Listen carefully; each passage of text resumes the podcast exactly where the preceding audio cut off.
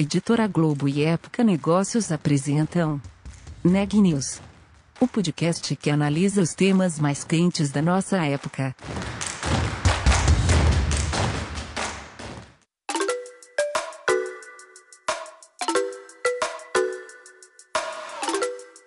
Em um momento em que o mundo vive um cenário de intenso fluxo de capital, ou alta liquidez, como o mercado gosta de dizer, o maravilhoso Vale dos Unicórnios vai muito bem, obrigada.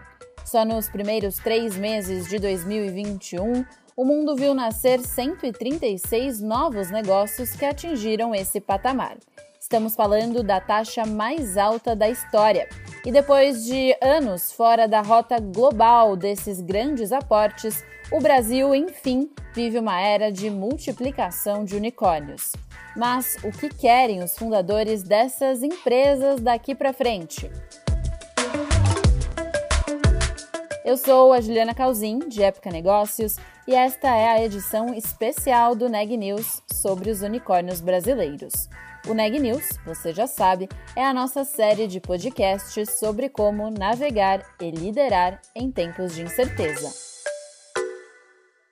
Pois é, demorou, mas chegamos na rota de inovação global. Agora o Brasil tem um lugar, junto com outros países da América Latina. Na lista de atrativos da região estão os grandes mercados consumidores, as boas ideias e uma concorrência menor entre os investidores. Um cenário que não só tem criado novos unicórnios, como também potencializado aqueles que já existem.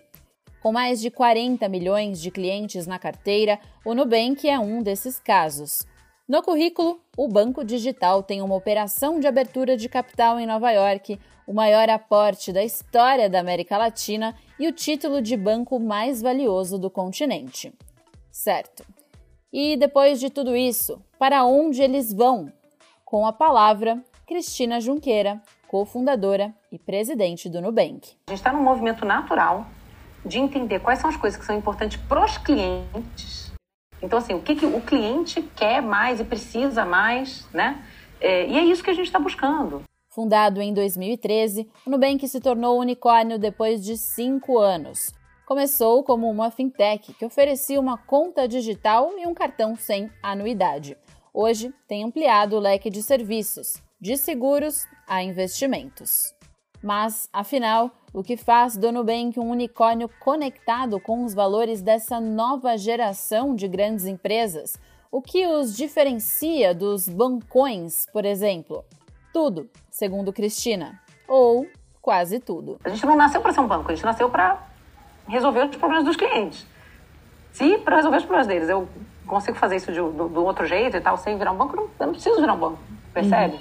Né? É, então, é, é, é, é toda uma maneira diferente, uma lógica completamente invertida de pensar nas coisas, sabe? E não assim, tá bom, a gente é um banco, então o que, que dá para fazer com um banco? Ah, isso aqui. Não, não. É assim, que, quem é o cliente, do que, que ele precisa, né?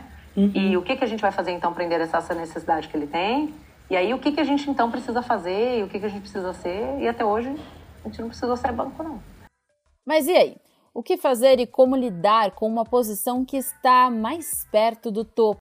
Para o CEO do iFood, Fabrício Bloise, o caminho dessas empresas é também o de ter impacto para toda a sociedade. E é isso que eles querem daqui para frente.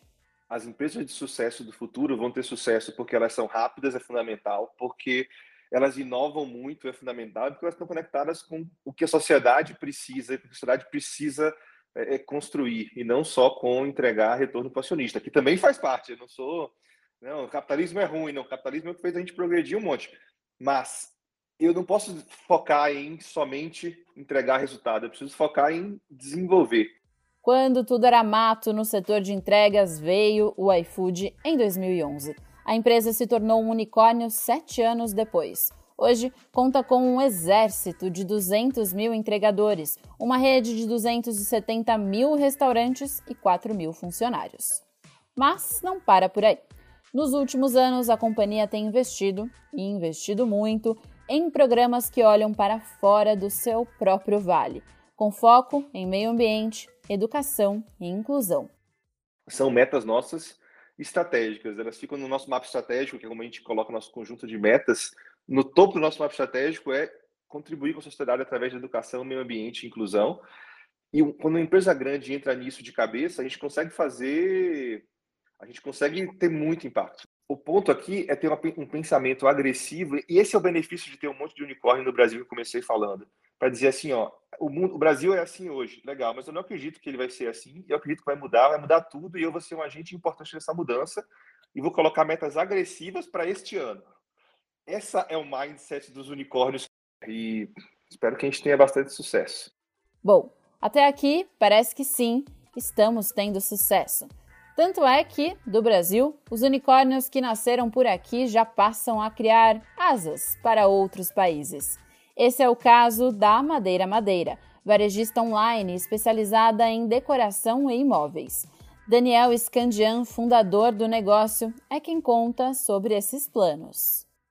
Logicamente, nossa visão é entregar uma solução para a América Latina como todo, não só o Brasil. E a gente quer facilitar realmente a vida das pessoas, né? E, e, e essa parte de montar a casa, né? De construir a sua casa, o seu sonho, se tornar cada vez mais simples, cada vez mais prazeroso. Fundada pelos irmãos Daniel e Marcelo Scandian, a Madeira Madeira chegou ao mundo em 2008. Doze anos depois, entrou no Vale dos Unicórnios. Com um modelo livre de estoque, a empresa conseguiu montar uma operação de baixo custo. A expansão veio rápido. Hoje são 200 fornecedores e mais de 8 mil entregas diárias. E seja dentro ou fora do Brasil, como outros criadores de unicórnios, a Madeira Madeira tem um foco bem definido: a ponta do serviço. Quem, no fim, faz desses negócios o que eles são hoje. Então, a nossa grande missão é fazer com que realmente as pessoas consigam mudar de patamar né, e que a gente consiga elevar o nível dessa indústria né, para o Brasil e para a América Latina. Então, muito trabalho a ser feito, estamos só começando, mas super empolgado né, pelo que a gente consegue fazer usando tecnologia e com as pessoas maravilhosas que a gente tem dentro de casa. Mas qual é a chave desses fundadores para negócios que crescem, se expandem e agora tomam o mundo? Quem entende bem desse processo é a Vetex um dos unicórnios veteranos do país, ela nasceu ali no distante ano 2000. Sim, estamos falando do início do século, um tempo longínquo onde essa abundância toda de capital de risco não existia. O ecossistema de inovação no Brasil era um projeto e levar tecnologia para fora do país, um sonho. Em resumo, um mar de águas turbulentas o que, para o fundador da Vetex, Mariano Gomide, é uma das peças-chave para se sair bem. Se você mora no Lake Michigan e você quer educar o seu filho a velejar, ele vai velejar nas aguinhas bem calmas do Lago Michigan. Mas imagina se você mora na Noruega e você quer ensinar seu filho a velejar, ele tem que aprender a velejar no Atlântico Norte, o, mar mais violento que existe no mundo. É, quem vai acabar velejando melhor? Pois é, talvez você já tenha ouvido aquela máxima: mar calmo nunca fez bom marinheiro. E foi na turbulência que a Vetex aprendeu a navegar bem, não só em alto mar, mas também em águas internacionais. Hoje, com capital aberto nos Estados Unidos, a Vetex é avaliada em 3,7 bilhões de dólares e fornece o serviço de plataforma de comércio eletrônico para empresas como a Sony, Walmart e a Coca-Cola. Com 11 escritórios no mundo e 1.600 funcionários, o negócio se tornou um unicórnio em 2020. Mas afinal, por que falar de mares revoltos do passado se o foco aqui é o futuro? Porque a partir desse ponto inicial, essas empresas criam a base para ganhar o mundo. Até 2019, a empresa recebeu de cash 7 milhões de dólares. É, ou seja, praticamente 20 anos da empresa, nós financiamos com o próprio caixa o crescimento da empresa. Estamos falando de crescer de 0 a 100 milhões de dólares. É, ah, porque a gente desejou isso? Não, é, não tinha opção. É, ou era isso ou era isso. É, não, não tinha outra opção. Só que hoje nos preparou a gerir um momento de bonança ou de crise muito mais fácil. Porque a gente sabe aonde espremer o limão, quando é necessário. É, e aí você consegue se tornar, ao mesmo tempo, é, ágil para absorver um crescimento derivado de investimento, mas responsável por fazer isso de uma forma que você controla todos os ponteiros da companhia.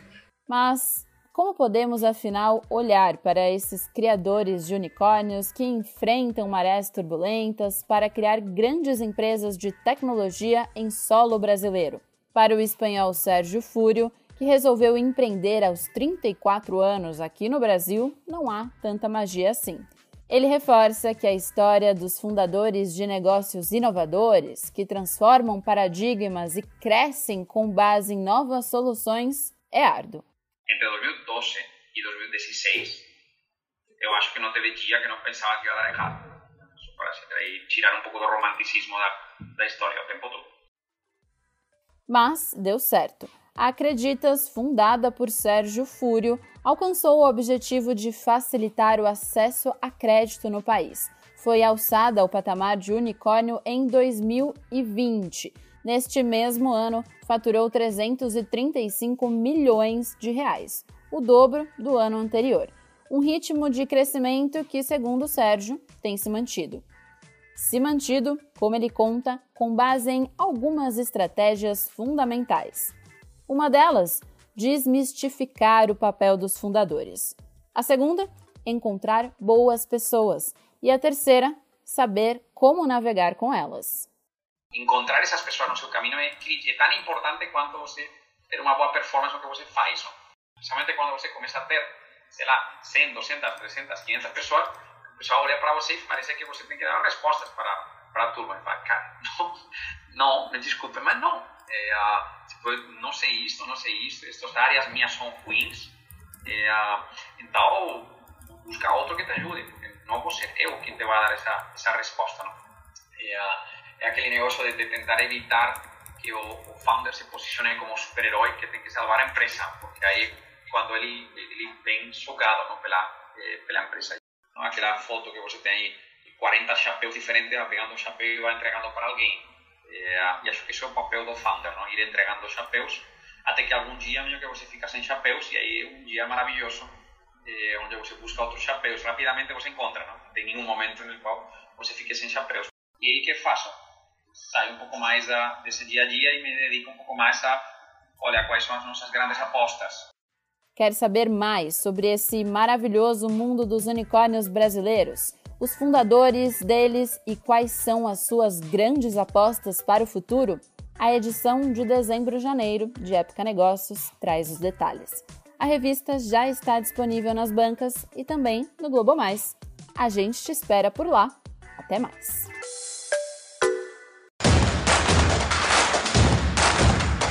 Esse podcast é um oferecimento de Época Negócios. Inspiração para inovar. Ouça, acompanhe, compartilhe. Vamos fazer deste podcast o nosso ponto de encontro.